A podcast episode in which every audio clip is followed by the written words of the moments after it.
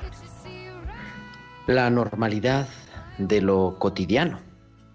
Este año, más que nunca, valoramos esa normalidad, valoramos ese volver a lo cotidiano, valoramos ese estar en lo ordinario. En la liturgia hemos empezado ayer, pero bueno, todavía con sabor a Pascua, hoy el primer día del tiempo ordinario después de la cuaresma, de la Pascua, desde aquel 20 martes de 25 de febrero, antes del miércoles de ceniza. Han pasado tres meses y una semana y cómo ha cambiado nuestra vida. Nos hemos dado cuenta de lo importante que es abrazar, de lo importante que es podernos ver, de lo importante que es estar juntos, reunidos, en comunidad, en familia, de lo importante que es para muchos poder ir a la iglesia, simplemente, de lo importante que es lo normal. Y este tiempo, que la liturgia se llama ordinario, que a mí me gusta más el tiempo de lo cotidiano, nos habla de ese descubrir a Dios en medio de su presencia sencilla. A Dios, claro, lo descubrimos en la crisis y lo seguimos descubriendo en medio de esta pandemia que aún padecemos. No podemos hablar en pasado, sino en presente.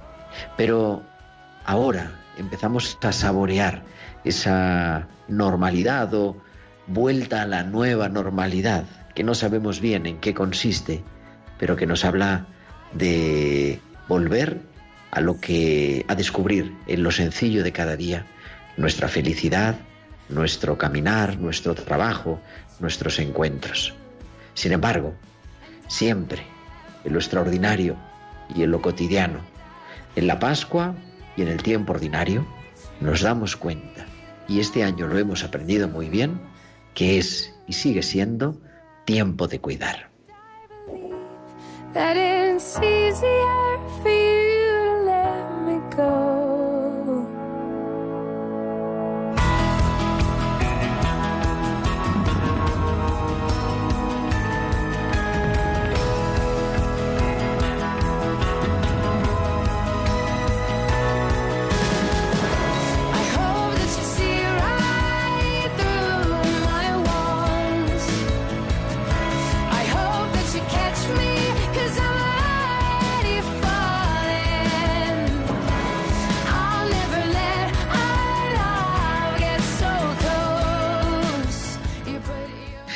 Las 8 y 6, las 7 y 6 en Canarias y estamos en directo en Radio María en una nueva edición de Tiempo de Cuidar, la número ya 82.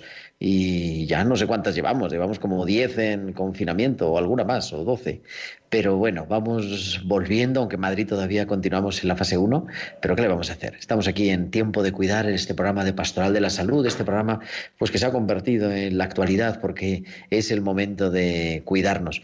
Se incorpora también y está en el estudio, los estudios centrales de Radio María Madrid, nuestro querido Juanma González. Muy buenas tardes, Juanma, ¿cómo Buenas estás? tardes, todavía no es de noche.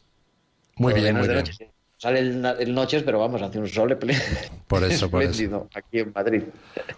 Y nada, y con todos nuestros oyentes que están ya ahí preparados para hablar, ¿de qué vamos a hablar? Bueno, pues continuamos con estos especiales que ya, bueno, se nos van haciendo largos, pero que es la vida que tenemos, estos especiales del COVID intentando buscar historias, intentando buscar testimonios que nos hablen de esperanza y de la presencia misericordiosa, la presencia tierna, amorosa de Dios en medio de nuestra vida.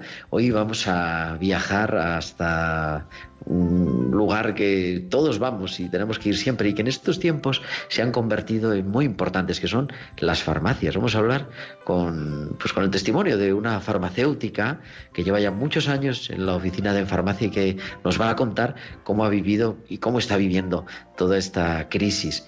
Tendremos también el testimonio, un testimonio que a mí me apasiona, igual que tuvimos la semana pasada un capellán de IFEMA hoy, un capellán de un gran hospital que ha estado desde el principio de la pandemia en primera fila y nos va a contar pues eso, cómo lo ha vivido, sus miedos y también la alegría de poder acompañar. Y continuamos siempre con nuestras terapias, estas mini terapias para este tiempo de cuarentena que seguimos viviendo, aunque un poquito más relajado. Y queremos siempre que nos escuchen, pero también que entréis en contacto con nosotros a través de nuestro correo electrónico tiempo de cuidar arroba tiempo de cuidar arroba radiomaria.es y a través de nuestras redes sociales en Facebook somos Radio María España y en Twitter arroba Radio María Spain. Y podéis publicar también vuestros comentarios en Twitter con el hashtag almohadilla tiempo de cuidar. Y además, como decimos siempre, durante la emisión en directo del programa tenemos nuestro chat, nuestros mensajes de WhatsApp en el 668-594-383. Pues yo creo que ya lo tenemos todo comenzado. Son las 8 y 8, hora redonda, las 7 y 8 en Canarias. Y viajamos hasta el Hospital de Bilbao para tener esas historias de hospitales con alma con Valcisa.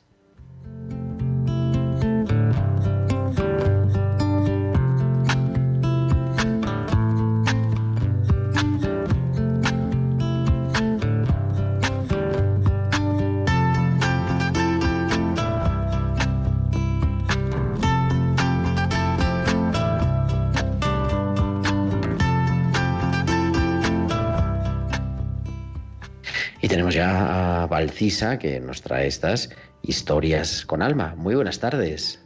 Buenas tardes, Gerardo, y buenas tardes también a todos los oyentes. Sueños que huelen a propofol. Quirófano 3, 8.45 de la mañana, un lunes cualquiera. Celador, enfermera y auxiliar ayuden a la paciente a que pase de la cama a la camilla de quirófano. El anestesista está preparando la medicación con sumo cuidado y yo observo pensando en cada una de las acciones que forman parte de la preparación de quirófano. Enfermera y auxiliar empiezan como de costumbre a colocar todos los cables necesarios para una buena monitorización intraoperatoria. El anestesista coge la mascarilla que utilizará para proporcionar el oxígeno necesario a la paciente. María, ahora te voy a poner un poco de oxígeno. Tú respira con tranquilidad. María tiene un semblante relajado. Respira como si estuviera en cualquier otro sitio. La anestesista coge una jeringa que pone Propofol y dice Ahora, María, te vas a ir quedando dormida poco a poco, así que piensa en algo agradable. Termina de poner cinco mililitros y pregunta ¿En qué estás pensando? En mi marido que tiene Alzheimer. Y poco a poco, María se fue quedando dormida. Sus palabras inundaron el quirófano. No estaban llenas de resentimiento, tristeza o angustia. Fueron sinceras, profundas y llenas de amor. Un testimonio que me hizo pensar todo el día en que el amor, aunque sea rodeado de situaciones duras, siempre gana. Que la vida sin amor no merece vivirla.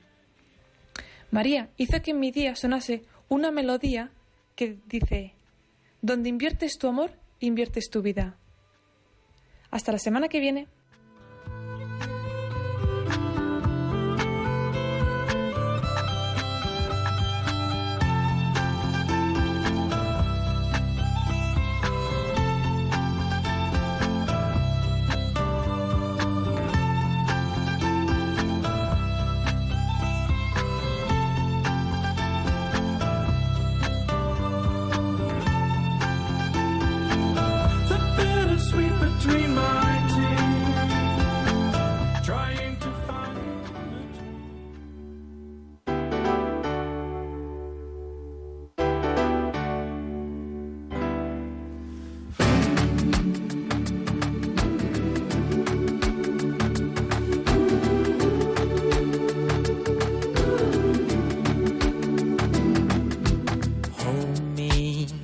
Like the river Jordan.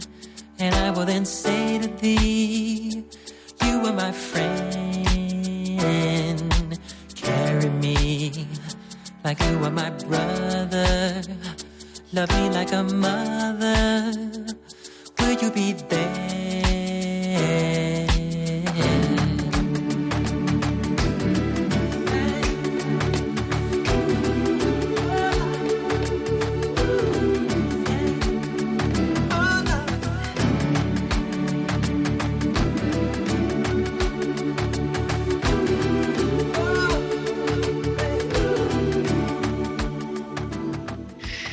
Will You Be There, estarás allí, de Michael Jackson suena. Ya hemos cambiado tres veces de sintonía, porque es que hemos cambiado tres veces de tiempo. Empezamos con los 40 Days, I Will Raise, yo resucitaré, de, de Chris Tomlin, y ahora Michael Jackson. Luisa del Campo, muy buenas tardes. Muy buenas tardes. Y era de noche, además, al Que noche cerrada, empezamos con noche cerrada y ahora estamos a plena luz del día. A plena luz del día, ¿qué vamos a hacer? Pero bueno, estamos, bueno, en Madrid todavía, nosotros estamos, claro, hablamos desde Madrid y estamos todavía muy metidos en las fases y en la fase 1 y en todas estas cosas y en las guerras de las cifras que no vamos a entrar. Pero bueno, en muchas partes de España el, desconfinamiento va funcionando y, pues le estamos haciendo las cosas relativamente bien, yo creo, porque estamos evitando la, ese, ese temido rebrote, ¿no? Así que, bueno, ahí vamos, pero todavía sigue habiendo algo de síndrome de la cabaña. Yo desde que he aprendido hace 15 días lo que era, no, lo- no lo paro de diagnosticar. Pues hoy vamos a dar un paso más, porque A es ver. verdad que el síndrome de la cabaña puede considerar una cosa normal en estos tiempos, ¿no? de retomar la realidad. Ya he decidido que no, no me gusta nada llamarlo nueva normalidad, porque esto de normalidad no tiene No, claro, es que si es, si es normalidad no es nueva. Si no. Entonces yo lo he, bautizado con el, la nueva realidad. Y eso es verdad que es dar un paso. Uy, te perdemos ahí, se te entrecorta un poquito el micrófono. A ver, a ver, A ver, ahora, ahora te oímos muy bien. mejor. Pues decía que eh, vamos a dar un paso más, Gerardo, porque es verdad que mucha gente tiene ansiedad. Ahora, el salir a la calle y más con tanta incertidumbre, ahora sí. Es- Uy, te perdemos, Luisa, no sabemos a ver. A ver qué vamos a hacer. Tienes que ponerte cerca de la ventana o algo de esto para que se oiga porque se nos se nos va el sonido o si no, a ver cómo te podemos recuperar.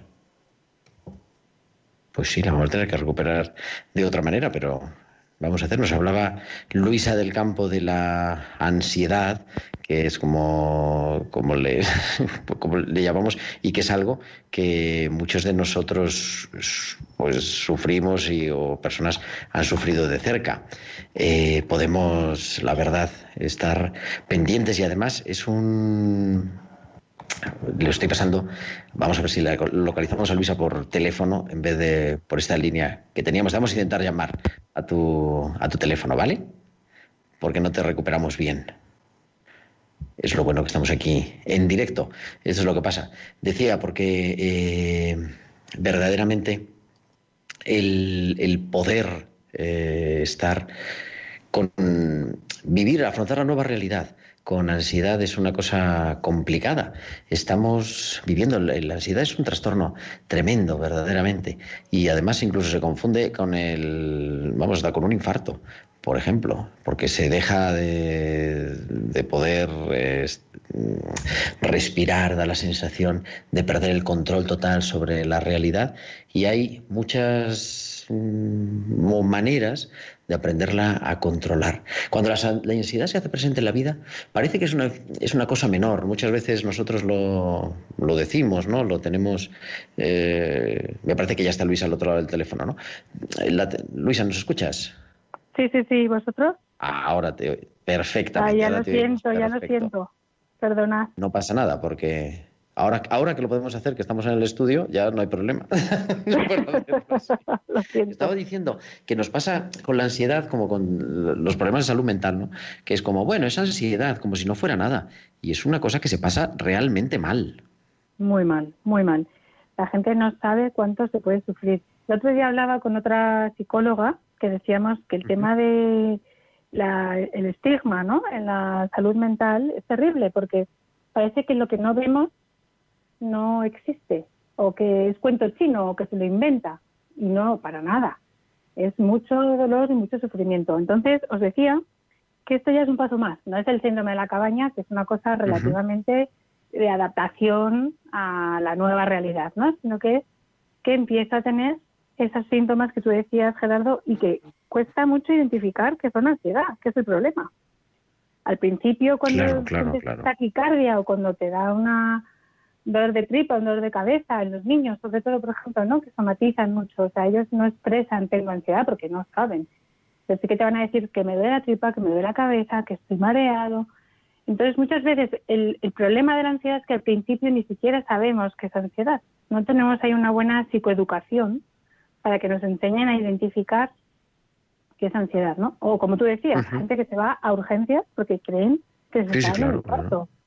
Y es que la sensación es tan parecida que hasta los propios médicos, ante la duda, aplican el protocolo de infarto. Con lo cual, imaginaros el susto, ¿no? Entonces, mucha gente en esta nueva realidad, claro, hay muchas variables ahora que juntar, porque que vamos con mascarilla, pero hay gente que va sin mascarilla.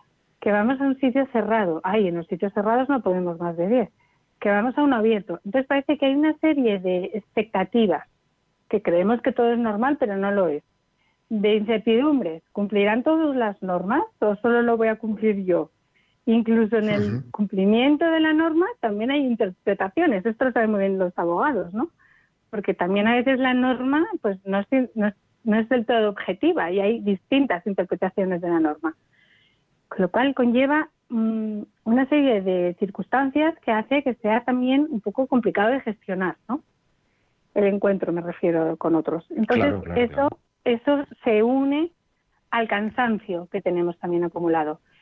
Normalmente yo siempre digo que la, ansiedad sale cuando tú puedes como empezar a bajar un poco la guardia, cuando empiezas a relajarte un poquito y tu respuesta esa de alerta que ha estado a la máxima intensidad se puede empezar a disminuir, ¿no?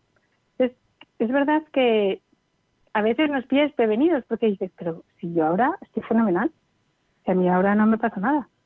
Pero si rebobinas en el tiempo, sí que puedes ver que ha habido un momento de mucho estrés, de mucho esfuerzo, de mucha emoción, puede ser positiva, no tiene por qué ser siempre negativa, pero como que ha habido una época de invertir mucha energía en un momento y que cuando te vas como adaptando y acomodando, pues ahí es cuando empiezas a ir la ansiedad, ¿no?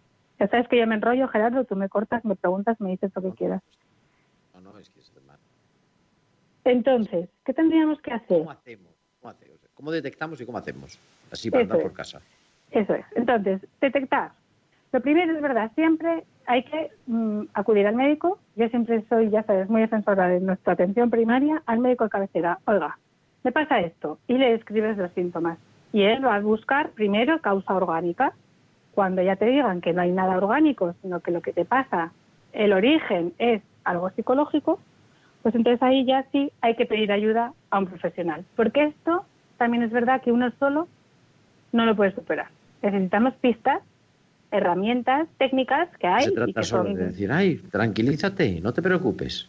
Claro, Con eso, eso es lo peor. más preocupación y más intranquilidad. Justo. Lo peor que le puedes decir a alguien nervioso es tranquilízate, que no pasa nada.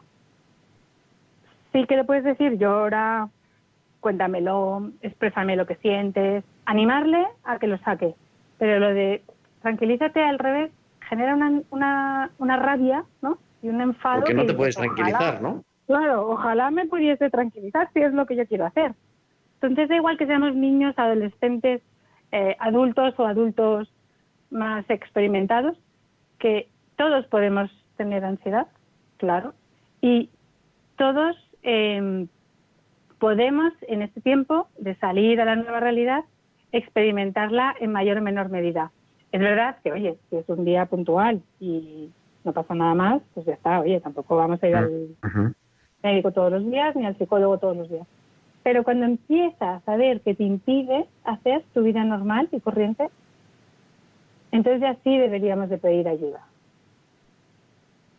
y también sabiendo O sea, que es mejor prevenir que curar. O sea, digo las dos cosas que parecen contradictorias, ¿no? Ni pasarnos de exceso ni de defecto. Ni-. Bueno, pues darle normalidad. Y además es que hay millones de personas que lo padecen. Digo que uno se piensa que es el único, pero millones de personas que lo padecen. Una de las grandes enfermedades de nuestro tiempo, la verdad. Y, con este salir, con este no salir, con este miedo, pues también, ¿no? El, el- hemos estado hablando mucho estos días, esta semana. Hay que tener prudencia, hay que ser prudentes, hay que, pues bueno, no relajarse demasiado en las medidas de, de protección, pero no podemos estar con miedo, porque el miedo es paralizante y el miedo conduce también a la ansiedad, efectivamente. Claro, yo diría más que el miedo se puede tener y es bueno mm, tener miedo. Si no tuviésemos miedo estaríamos muertos, pero hay que afrontarlo, también eso. O sea, reconocer que tengo miedo está fenomenal, es de valiente. Yo siempre digo que es de- el reconocer que uno tiene miedo es de alguien valiente, pero que eso no nos limite y no nos deje en casa, no nos impida hacer eso que queremos hacer, ¿no? Entonces es verdad que en esta nueva realidad se presta mucho a tener miedos varios, ¿no? Pues la verdad, eso, y entonces me ha gustado. Bueno, es verdad, claro, es- dices, es si no tuviéramos miedo estaríamos muertos. El miedo también nos hace ser prudentes, nos hace no cruzar la carretera si vienen coches, ¿no? Si no tuviéramos miedo, Claro. pues, Claro, y- pues y fíjate no podría, no asomarnos a la ventana, ¿no? no cosas Claro, muy sencillas. La, la propia ansiedad nos permite emitir una respuesta de huida y salir corriendo frente a un incendio, que es una cosa fantástica, claro. O sea, es una respuesta sana en realidad. El problema es cuando activamos la respuesta de forma desproporcionada y en un contexto donde no es necesario esa huida. ¿Me explico? Exactamente. Entonces, bueno, Querida Luisa del Campo, vivetuvida.es, ahí te seguimos también y por supuesto en Feliz Vuelo, que, que ya empiezan a volar, ya veo cada vez más gente, conozco que Sí. puede ir a algún sitio, y todas a estas cosas. todo llega, todo llega. Todo pasa. Pues nosotros te esperamos la semana que viene, si Dios quiere. Fenomenal, fenomenal. Pues muchísimas Gracias. gracias, Gerardo, y ya siento los fallos del micrófono. Nada, nada, eso estamos, el, los problemas del directo. Genial. Gracias, Luisa. Un abrazo grande, adiós. de cabecera en tiempo de cuidar. I lay each one down at your feet. Every moment of my wandering never changes what you see. I've tried to win this war, I confess. My hands are weary, I need your rest. Mighty warrior, king of the fight. No matter what I face, you're by my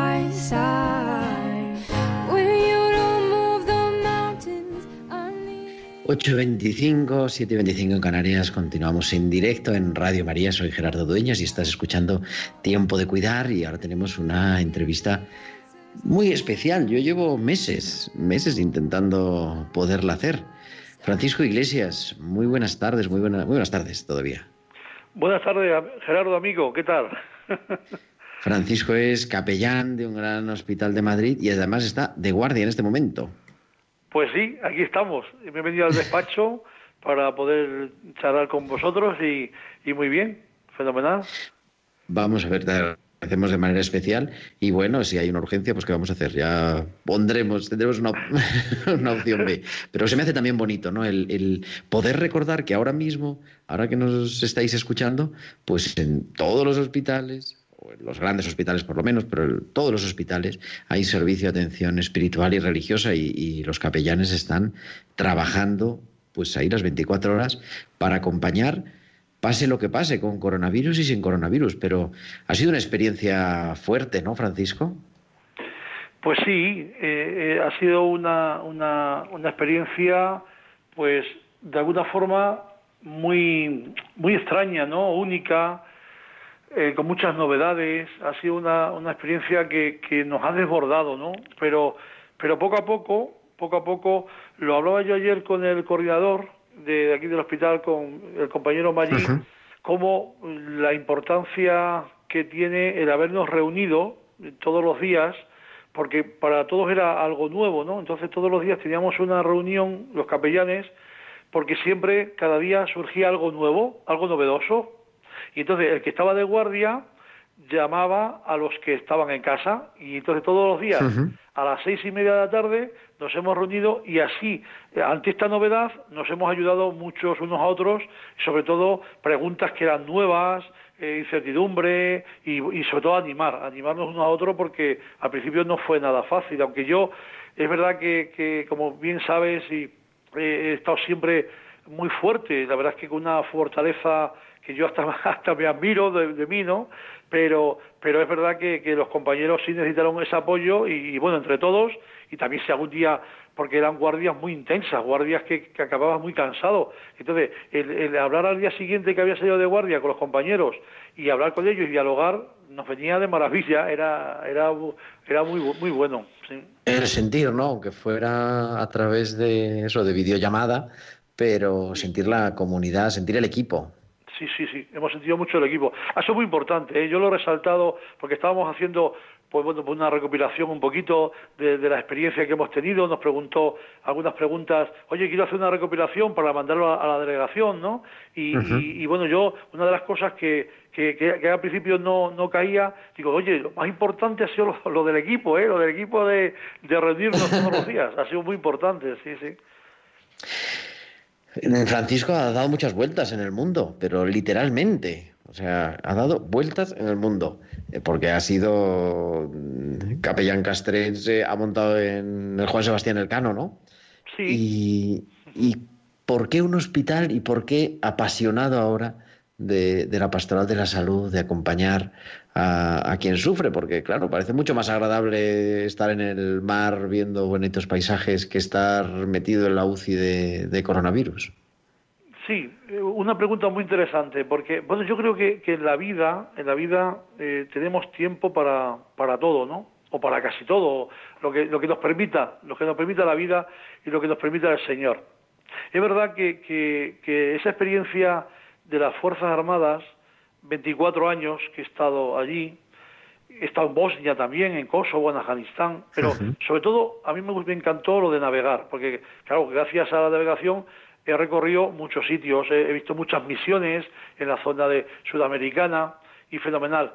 La verdad es que mm, dices, ¿cómo, cómo acabas de, de, una experiencia con jóvenes, de una experiencia muy distinta a la actual, cómo, cómo, cómo, cómo se enlaza, ¿no? Y se enlazó simplemente que a mi madre le da un infarto, yo estoy con ella 50 días en un hospital, veo cómo, cómo, cómo los, yo puedo visitar a enfermos que hay allí, esa, esa, esa, ese testimonio de acompañamiento a, ese enfermo, cómo le ayudas, cómo, cómo, mm, bueno, pues descubres otra vocación y cómo después venían los enfermos a ver a mi madre, ¿no? Entonces, entonces cuando, cuando yo ya eh, pido la excedencia y, me vengo a Madrid, hablo con don Fidel, eh, actual arzobispo de Burgos, y, le propongo, en aquel momento no había hospitales grandes, y entonces me quedo en la zona de Vallecas y ahí comienzan mis pinitos, pero cada vez me, he entusiasmado más.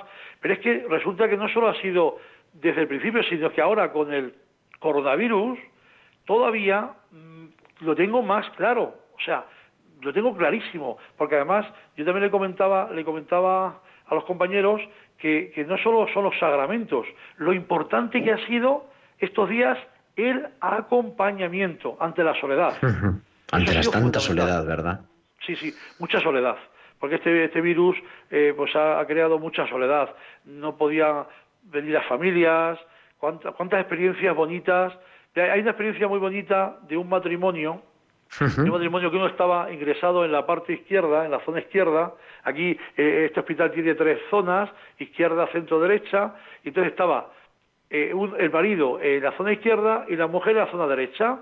Y entonces, claro, ellos no estaban juntos por las circunstancias, como se desbordó todo, acabaron cada uno en una habitación. Entonces yo estaba, yo venía, yo iba, eh, un hijo a hablar conmigo y lo que hacía era cuando venía de guardia, hablaba con uno y le transmitía los mensajes, ¿no? Y, fíjate que al principio no me, no me pedían nada de sacramento, al principio solo era por una petición del hijo que los pasase mensaje. Poco a poco, antes de marchar, se confesaron, eh, recibieron la unción y resulta que la señora se marcha antes, eh, el, el hombre se queda deprimido y entonces, bueno, pues yo hacía videollamada con el hijo para que pudiesen ver a- a- a- al padre y, a- y- y la mujer Al esposo. Bueno, pues me mandó el hijo una foto preciosa de ese reencuentro, ¿eh? que son de las cosas, Gerardo, que además bonitas, que ya te las enseñaré cuando, cuando nos veamos.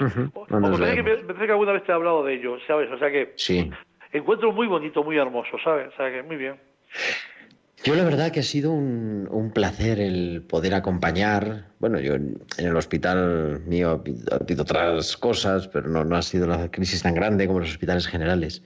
Pero poder acompañar también el testimonio de tantos capellanes y en concreto, personalizando, estamos escuchando de Francisco, ¿no? Con esa fortaleza porque, bueno, pues esto es un miedo a lo desconocido, un miedo real, Hemos pasado momentos difíciles, momentos de tener que entrar muchas veces en las UCIs con mucha carga vírica, con trajes, a veces con mejor protección, otras veces con menor.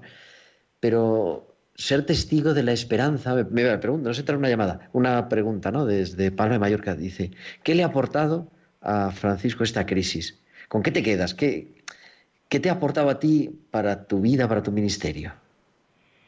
Aparte Bueno, de saber ponerte y quitarte la mascarilla y todas esas cosas, pero Sí, sí, sí. Bueno, yo sobre todo, sobre todo he visto la presencia de Jesús, la presencia de Dios, ¿sabes? O sea, cada vez que iba a ver a un enfermo, cada vez que, que yo acudía y ver esos ojos, porque muchas veces apenas como estaban estaban con un tema de oxígeno, ¿no?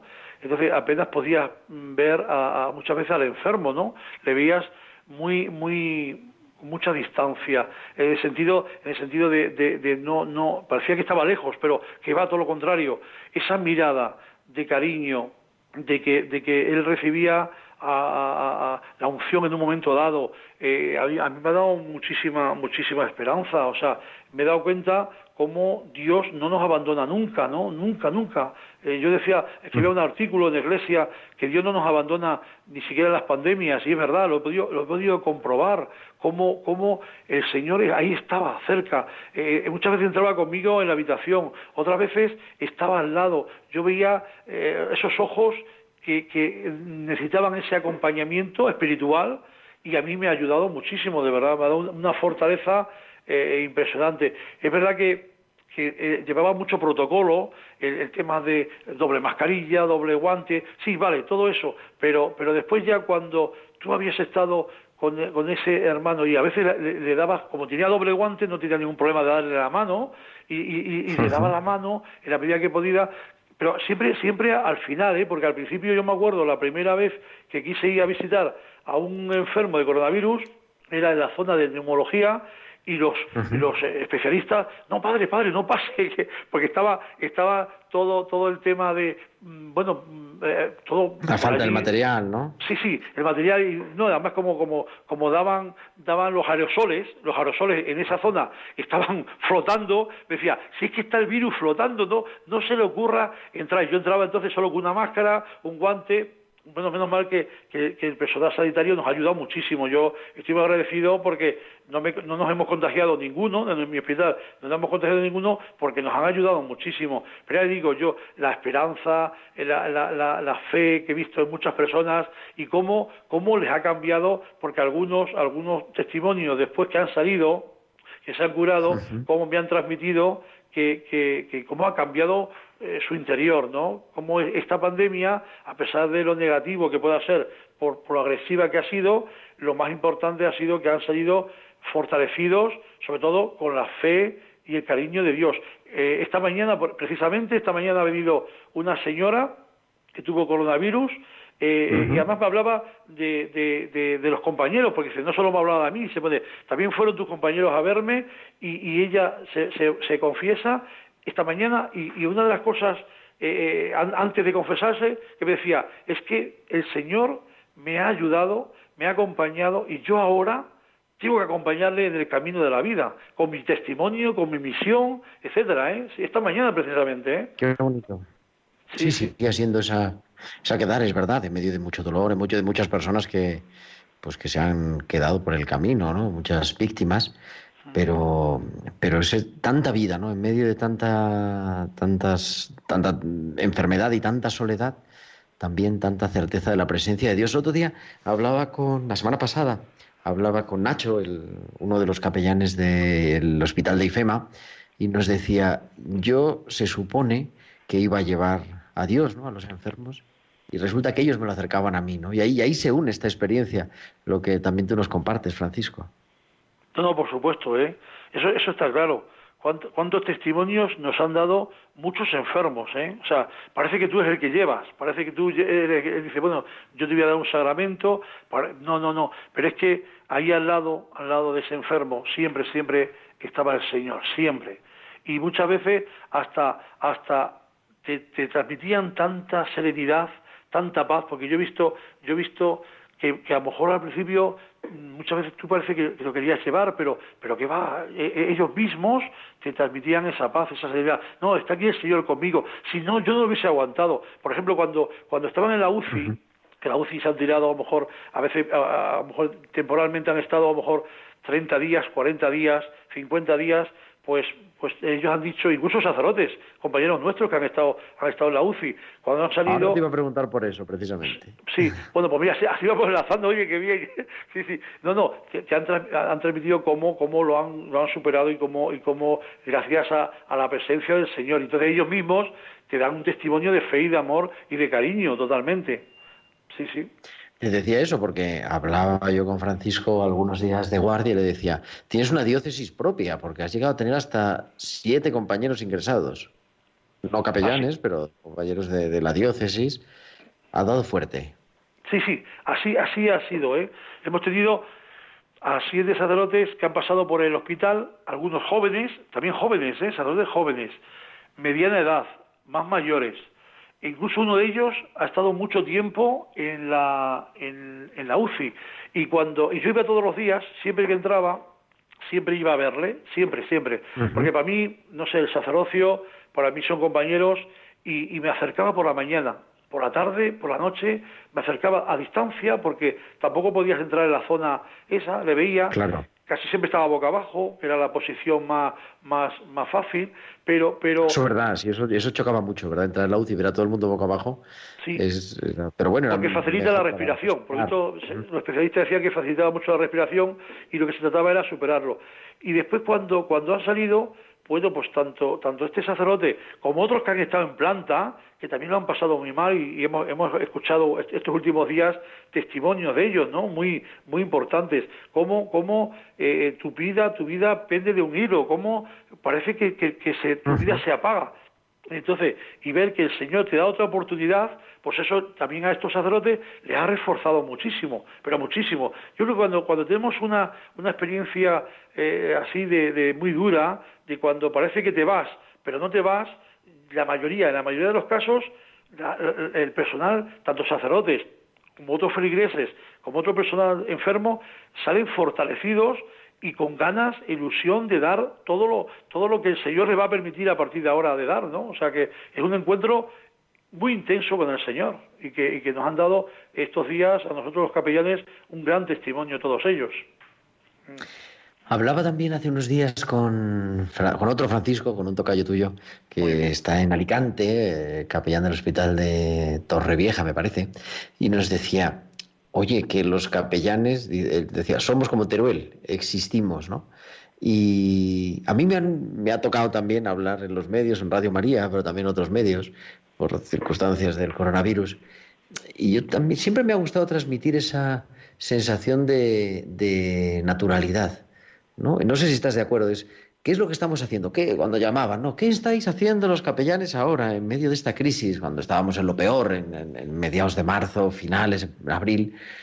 Y yo decía, pues estamos haciendo lo que hemos hecho siempre, o lo que, no lo que hemos hecho, sino lo que ha hecho siempre la Iglesia, que es acompañar, estar al lado de quien sufre e intentar transmitir esperanza. Y eso es con el coronavirus, pero eso es con el cáncer, eso es con las cardiopatías, o eso es con un ingreso por una operación aparentemente sin importancia. Pero qué bonita esa presencia, ¿no? De, poder tener ese regalo de acompañar el momento de, del ingreso hospitalario, estar ahí y, perder el miedo también a, llamar a los capellanes, que no pasa nada, o sea, no, no, no es nada malo. Al contrario, para nosotros, creo que también para ti, ¿no? Es un, es un placer el poder acompañar y el que nos den permiso para entrar en la intimidad de la vida. Claro, vamos a ver, yo, te contaba antes, Gerardo, que, que ahora me ha, me ha reactivado, pero por, por la, la situación también tan crítica que hemos tenido, eh, pero, pero es verdad que, y además alguna vez te lo he escuchado yo a ti, ¿no? Que, la Iglesia hace lo que siempre ha hecho, que es acompañar a los enfermos y liberar a las personas de sus miedos. Eso me acuerdo yo que te lo escuché yo alguna vez a ti, ¿eh, Gerardo? Fíjate, me acuerdo de alguna frase. sí, sí, porque también, lo mismo que tú nos sigues a nosotros desde la ah, Delegación de la Salud, pues también los capellanes también seguimos a al vicario, al delegado de la salud, a su delegado, también, también hacemos el seguimiento. Y es verdad, es lo que hemos hecho siempre. Lo que pasa es que ahora, ahora parece que somos noticia, ¿no? Porque ahora nos han buscado más en las entrevistas, bueno, tú sabes, las entrevistas que me han hecho, eh, los, artículos que he escrito, pero, pero es que antes, y bueno, y ahora hace un poco la novedad por, porque, por eso la reunión esa que hacíamos los capellanes para, para ayudarnos nosotros en la novedad. Pero lo demás, hemos hecho lo que hacemos siempre. O sea, desde, desde cuando nos piden una, una unción, cuando celebramos las Eucaristías diarias, por la mañana, por la, por la tarde, cuando a veces te dicen, eh, mira, yo no soy creyente, pero necesito hablar, hablar con, con alguien, y, a veces pues, pues nos recomiendan y, y hablan con nosotros. Eh, o sea, hacemos tantas, tantas actividades, después acompañamiento también al personal sanitario, pasarte muchas veces, ¿cuántas veces yo por la noche? Como aquí son 24 horas, yo me acuesto muy tarde, bueno, acostar, lo que haces es tumbarte encima de la cama, por si acaso te llaman, ¿no? O sea que, que y entonces, y entonces yo me, voy a la cama muy tarde para descansar un poquito, por, más que se relaje el cuerpo, pero me paso muchas veces por los controles, o me voy a urgencias.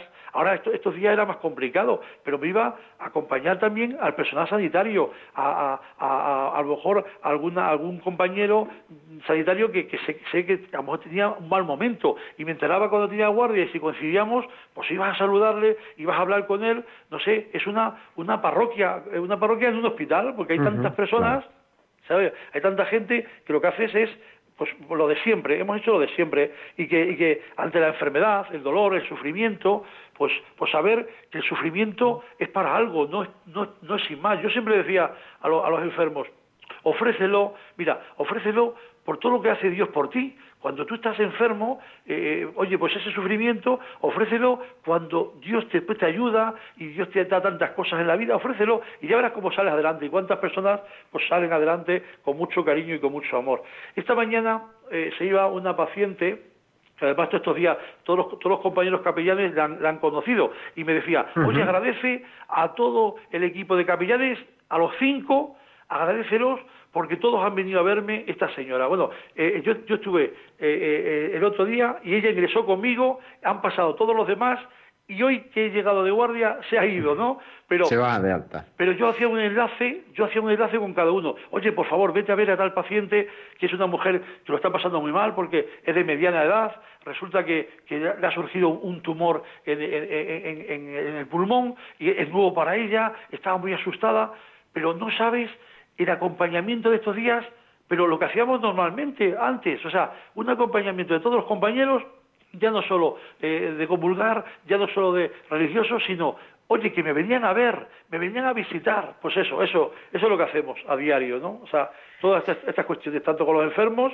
como el personal sanitario, como vecinos de aquí al lado, que a veces vienen aquí a la capilla, ahora vienen menos por las circunstancias, pero venían mucha gente a la capilla y a veces también enlazabas también pues entrevistas, eh, hacías diálogos con ellos y te enterabas muchas veces de problemas y dificultades que también como un sacerdote pues también los ayudas en cualquier circunstancia de la vida, ¿no? Así hacemos. Pues querido Francisco Iglesias, capellán de hospital, gracias por, por tu testimonio, gracias por, por este dar lo mejor en esta crisis y, gracias por compartirlo aquí en Tiempo de Cuidar en esta tarde con los oyentes de Radio María. Bueno, muchas gracias Gerardo, como siempre, amigo, y, nada, saludos, a, ¿eh? saludos a todos, muchas gracias, un abrazo.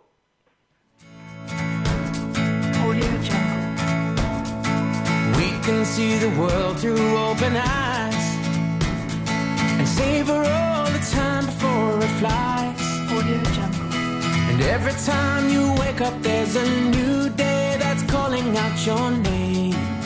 Come join the game. Well, that's life. Take what comes along the way. That's love. Let it grow stronger every day. There's joy.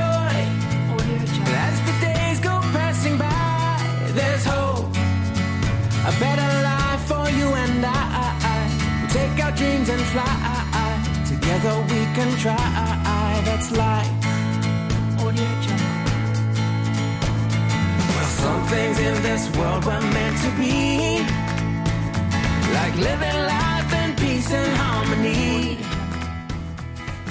Entramos en la recta final de este tiempo de cuidar de esta tarde del 2 de junio, las 8 y 48, las, 9 40, las 7 y 48 en Canarias, pero me decía la pena escuchar a, a, Francisco Iglesias y vamos a gustar solo un poquito de nuestra farmacéutica, aunque la emplazo para la semana que viene. Carmen Bonet, muy buenas tardes. Muy buenas tardes, Gerardo, ¿qué tal? Gracias por aceptar la llamada y por estar ahí esperando, escuchando. No, ha sido francamente interesante. Me ha gustado se muchísimo. Me hacía, se me hacía bonito, ¿verdad?, escuchar el testimonio de quien ha estado en, en primera línea. Y digo, bueno, con Carmen, si no podemos a, hablar la próxima semana. Pero pues es que quieras. quería tener a, a los farmacéuticos porque vosotros habéis estado y seguís estando en primera línea. Efectivamente, así es. Porque somos el primer eslabón de la cadena de, de los sanitarios acude en primer lugar todo el mundo, aquello es como un, un pequeño pueblo donde eh, las farmacias que llevamos tiempo instaladas pues tienen la suficiente confianza como para venir a consultarnos absolutamente todo.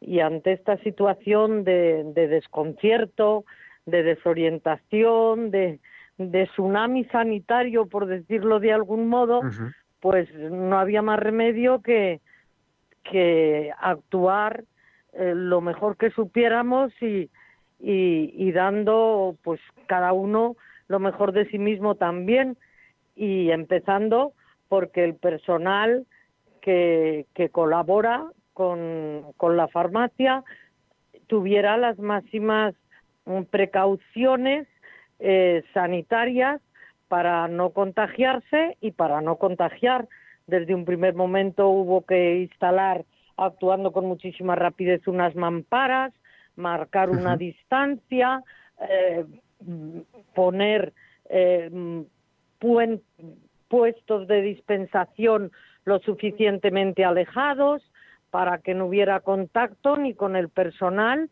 ni entre los pacientes que acudían, en fin, uh -huh. un, una serie de, de medidas rápidas que gracias a Dios se pudieron realizar pues eh, providencialmente con, con eficacia porque en concreto nosotros somos una cadena de farmacéuticos todos de familia y siempre uh -huh. nos hemos ayudado mucho y así lo hicimos y gracias a Dios también nuestro personal pues hasta ahora se puede decir en que creemos que ha pasado lo peor uh, no ha habido ninguna infección de coronavirus y no será porque no han entrado enfermos de coronavirus, porque hay que tener en cuenta que cerraron inmediatamente los centros de Eso salud. te iba a decir, es que claro, se ha quedado de atención primaria, claro, se han quedado las claro, farmacias. Claro, claro, claro, entonces venían y teníamos que salir al paso de cuantas necesidades eh, hubiera que satisfacer. Y por otra parte, como fue todo eh, tan súbito y tan precipitado, pues eh, los canales de servicio nuestro habitual que son buenísimos pues se vieron se vieron desbordados Interrumpidos. y y mm, el material sanitario tuvieron que derivarlo hacia los hospitales aún así los hospitales ha sido tremendo pero claro a nosotros no nos llegaba y teníamos que parar el primer golpe porque todo lo que nosotros no defendiéramos de recomendaciones de medios a su alcance y de higiene sanitaria repercutía en que esa persona podría aparecer en una urgencia y estaban colapsadas. Es muy importante esto, el, recordar, ¿no? Lo sabemos, pero lo sabemos en teoría. Yo creo que esta crisis que nos ha enseñado muchas cosas, nos ha enseñado esto también, nos ha recordado esto también, que las farmacias son un lugar sanitario. No es para vender, bueno, claro, se venden cosas, pero no es una tienda, es un centro de, de salud, en sentido amplio. Naturalmente, y además con una vocación de servicio.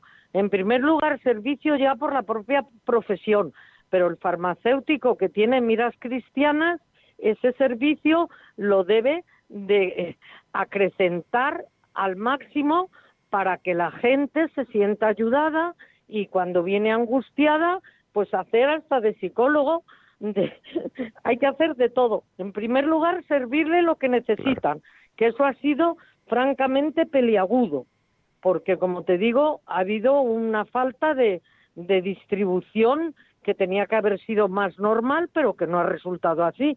Y claro, cuando sientes que tienes que atender y piensas en, en el que viene y en tu prójimo en ese momento, pues tienes que poner todo lo necesario para que la persona se vaya con lo que necesita para sentirse más segura, ante tantísima inseguridad, tanta incertidumbre, tanta desinformación. ¿Y qué quieres que te cuente? Podría seguir hablando rato y rato pues vamos a, tema, Vamos a seguir. Yo te emplazo, porque son y 54, estamos prácticamente fuera de tiempo, pero te emplazo, si se puede, lo concretamos ya fuera de antena, la próxima semana para contarnos esa experiencia, porque es una experiencia bonita, una experiencia, como dices, de servicio y de vocación también, de vocación de No cabe duda, no cabe duda. No cabe y quería, yo lo tenía pendiente, la verdad, lo tenía pendiente porque hemos hablado con varios capellanes, hemos hablado con muchos médicos, enfermeros, auxiliares, pacientes, familiares de pacientes, pero nos faltaba el, profesional de la farmacia que ha estado ahí siempre, que estaba la ciudad cerrada, la gente en la farmacia esperando en la puerta con cola. Claro, claro, claro, claro, no había más remedio que guardar las distancias y hacer educación sanitaria, recomendarles, los, explicarles los tres tipos de mascarillas, que evidentemente la más segura es las que llaman filtrantes, la FFP2 que ha repartido eh, con acierto la Comunidad de Madrid y ahora estamos en segunda ronda gratuita que va a durar un mes, en fin, mm, una serie de cosas que, pues necesitaban la aprovisionarse. te parece, Carmen, cuando, cuando queráis. Hablamos. Eh, Carmen farmacéutica y, amiga y además, como ven, una gran conversadora. Así que te esperamos. Muy buenas tardes. Muchas gracias. Un abrazo, Gerardo.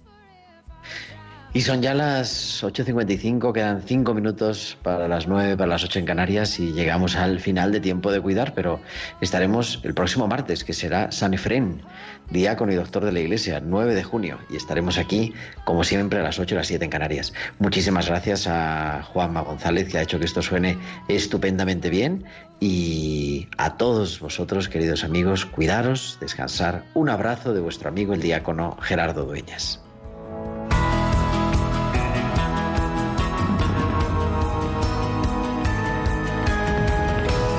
Tiempo de cuidar con Gerardo Dueñas.